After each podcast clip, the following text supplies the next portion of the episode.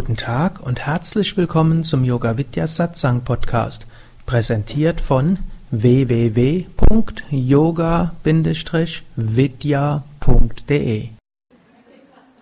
Gut, wir haben ja an diesem Wochenende ein reiches Spektrum. Wir haben auf der einen Seite diejenigen, die jetzt fast zwei Jahre ihre Yogalehrerausbildung gemacht haben. Wir haben einige, die gerade an diesem Wochenende Yoga und Meditation Einführungsseminar mitgemacht haben. Manche, die vielleicht gestern das erste Mal in ihrem Leben meditiert haben oder mindestens Mantras gesungen haben. Manche vielleicht sogar hm, vorher kaum, entweder wenig oder kein Yoga gemacht haben.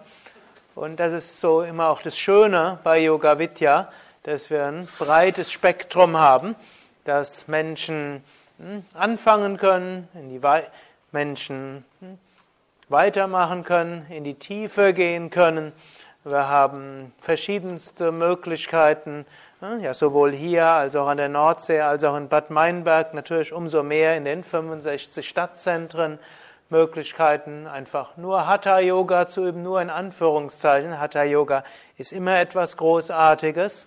Man kann extrem sanftes Hatha-Yoga üben. Hm, wir haben ja therapeutisches Yoga, wir haben Tiefenentspannungskurse, wir haben hm, etwas fordernderes Hatha-Yoga, wir haben meditatives, wir haben philosophisches, Bhakti-mäßiges, Raja-Yoga, psychotherapeutisches Hatha-Yoga. Und ich muss zugeben, ich habe da manchmal so ein bisschen Schwierigkeit, wenn ich nämlich interviewt werde. In letzter Zeit wurde ich oft interviewt und da wurde mich gefragt, ich soll mal sagen, was ist das Besondere am Hatha-Yoga-Stil bei Yoga Vidya? Es gibt nämlich dann, manchmal werden, halt, holen die noch was aus. Es gibt manche, die sind mehr sportlich orientiert, andere sind mehr spirituell orientiert, andere sind mehr sanft orientiert, manche sind irgendwo hyperexakt und manche sind eher, hm, überlassen es dem Teilnehmer. Was davon macht Yoga Vidya? Antwort? Alles. Hm? Oder dann hat, manchmal wurde ich dann auch gefragt, es gibt Schulen, die richten sich mehr an Anfänger und es gibt Schulen, die richten sich mehr an Fortgeschrittene. Was macht Yoga Vidya? Alles. Das heißt nicht, dass wir alles abdecken, was Yoga ist. Wir machen schon etwas Besonderes. Es ist ja alles aufgebaut auf einer bestimmten Reihe. Wie nennt die sich? Yoga Vidya Grundreihe, bitte.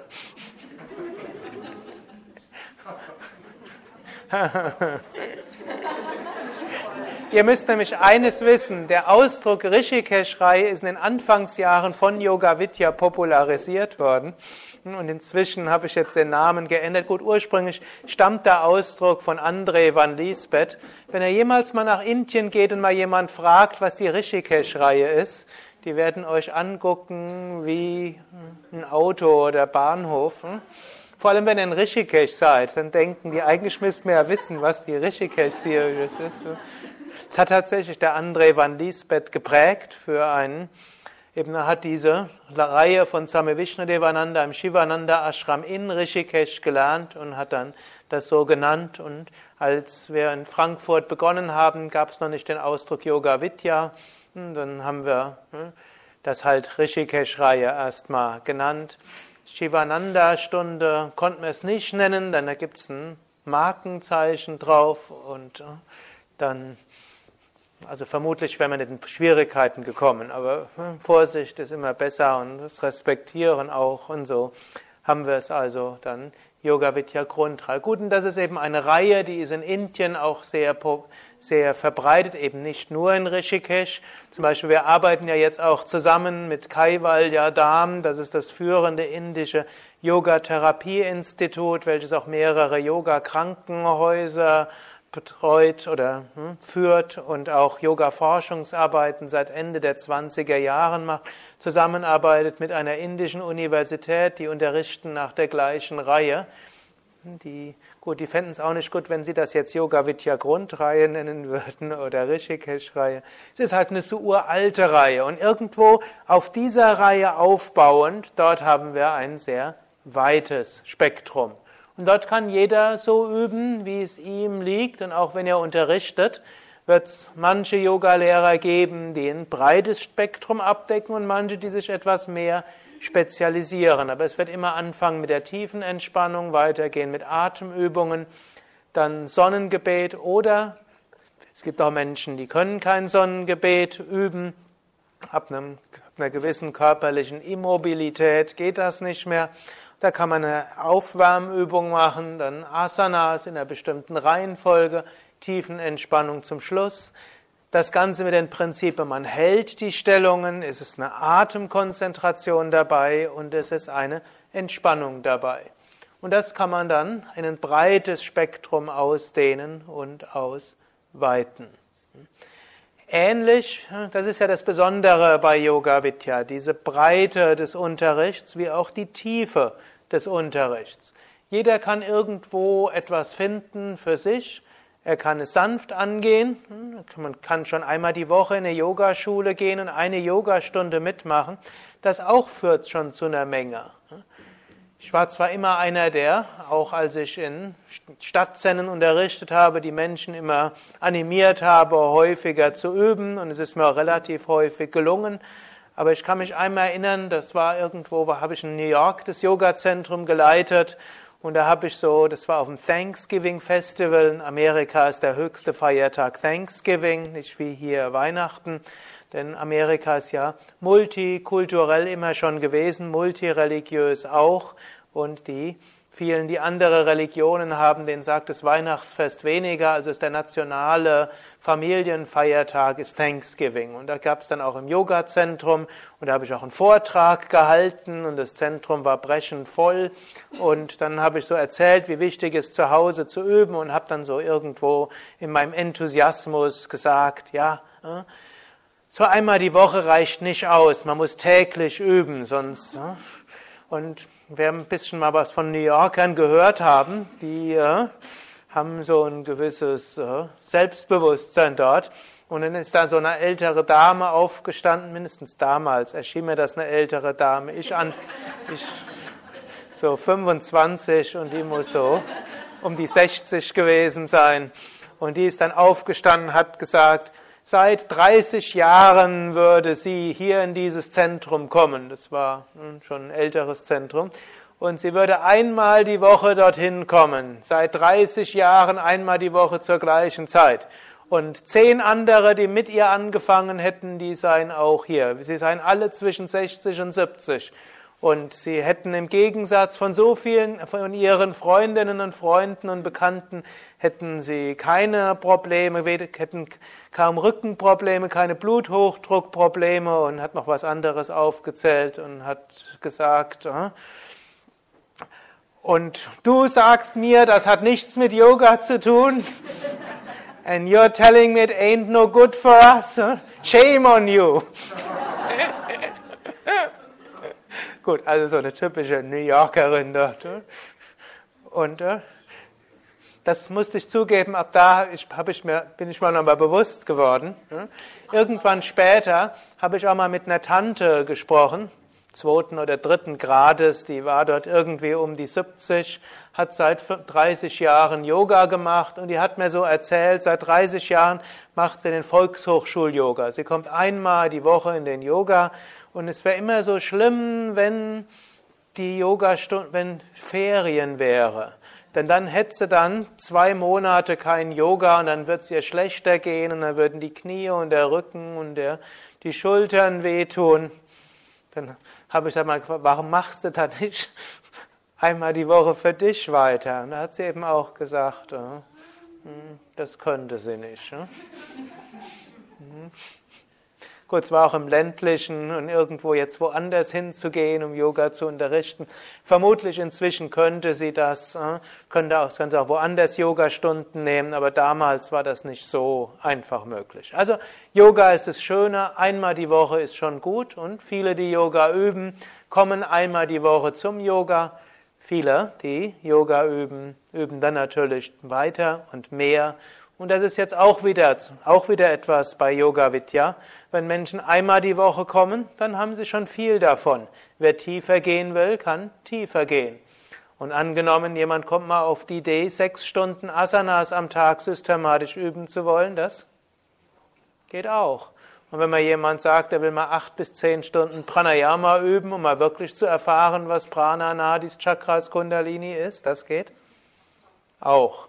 Und wenn jemand mal viele Stunden am Tag indische Rituale machen will, und das eine ganze Woche oder 42 Tage, das geht auch. Und wenn jemand sich mehr massieren lassen will, um sich zu entspannen und sich wohl zu fühlen, und irgendwo sich verwöhnen zu lassen und nichts Anstrengendes zu machen, das geht auch. So haben wir ein sehr weites Unterrichtsspektrum und wir haben ein sehr tiefes Unterrichtsspektrum. Viele von euch werden ja im Januar dann ihre Yogalehrerausbildung abschließen. Manche werden dann anschließend für sich alleine praktizieren. Manche werden in Kontakt halten, manche werden in ihren Zentren regelmäßig unterrichten, manche werden einmal die Woche unterrichten, manche werden öfters unterrichten, manche haben sich vielleicht schon selbstständig gemacht und werden dann letztlich auch mit dem Yoga-Unterricht ihren Lebensunterhalt bestreiten, manche werden eigene Yoga-Vidya-Koop-Zentren aufmachen. Hm. Bitte? Gleich mehrere. Hm? Einer gleich mehrere, gut, das ist eher selten, haben aber auch schon. Und so werdet ihr in unterschiedlichen Kontexten üben und unterrichten. Gut, und ihr könnt natürlich auch noch weitergehen im Unterrichten.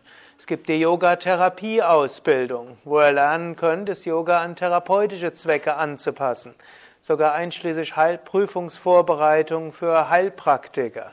Oder ihr könnt die Psychotherapieausbildung machen oder die psychologische Yoga-Therapieausbildung. So muss es ja hm, aus hm, irgendwelchen hm, rechtlichen Gründen genannt werden. Und dann könnt ihr sogar die eben auch wieder die Vorbereitung auf zur Heilpraktikerprüfung machen. Oder ihr könnt wirklich tief in die Spiritualität gehen, in Yoga Vidya Visharada Studiengang dort noch aufbauen wo er wirklich das Studium aller großen, wichtigen Yogaschriften dort äh, wirklich vertieft. Und das ist auch etwas, was vermutlich sogar weltweit einzigartig ist. Vielleicht mit Ausnahme, es gibt so in Indien solche Gurukulas, wo eben Kinder mit zehn Jahren dorthin kommen, also nach der Grundschule und dann zwölf Jahre Vollzeit alles lernen. Hm? Gut, da ist natürlich dann auch nochmal etwas mehr. Aber im Visharada Studiengang gehören dann die Bhakti Sutras, gut Bhagavad Gita noch mal etwas mehr, als ihr gelernt habt, Yoga Sutra, dann Atma Bodha, Viveka Chudamani und wir haben ja noch eine ganze Reihe von anderen. Also hier ein sehr breites Spektrum, was es dort gibt. Ich musste mal, vor kurzem musste ich mal lachen, das war auf irgendeinem Berliner Yoga Festival, da gab es einen David Frawley, der hat dann so erzählt von den früheren Universitäten, die es in Indien gegeben hat. Dies waren die sogenannten Yoga Vidya Universitäten, hießen die. Und die waren, bis die Moslems in Indien erobert haben, waren das recht große Universitäten, die ganz unterschiedlich waren, wo Menschen äh, hingegangen sind, um etwas zu lernen, um die Schriften zu studieren, zu praktizieren und anschließend es auch durchaus in ihrem Heimatorten dann weiter zu unterrichten. Und da gab es kleinere und es gab größere. Und da wurde Yoga, Ayurveda, Meditation, Yoga, Therapie und Yoga, Spiritualität alles unterrichtet.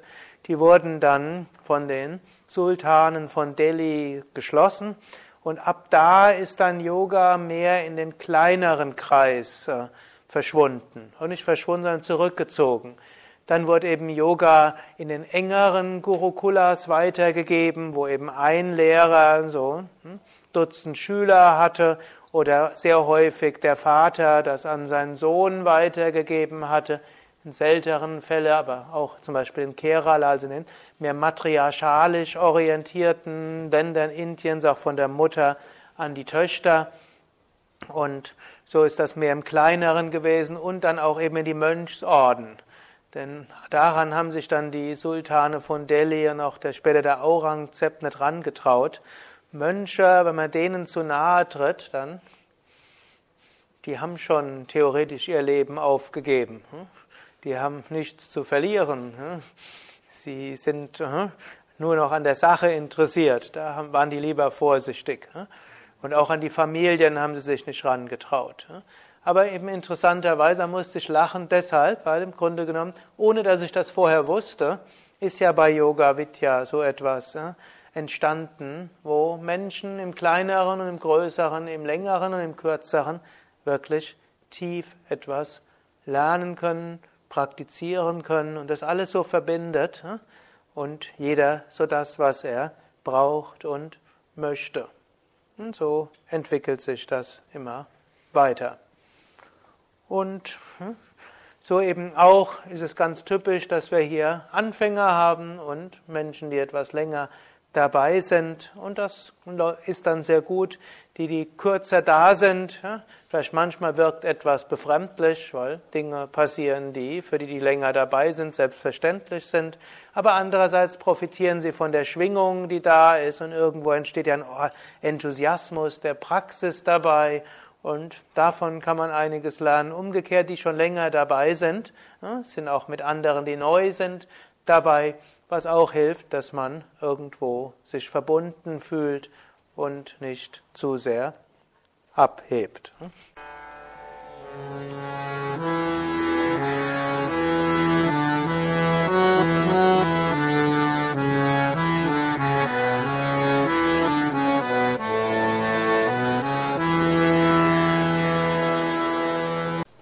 Dies war also die aktuelle Ausgabe des Yoga Vidya Satsang Podcasts, präsentiert von www.yoga-vidya.de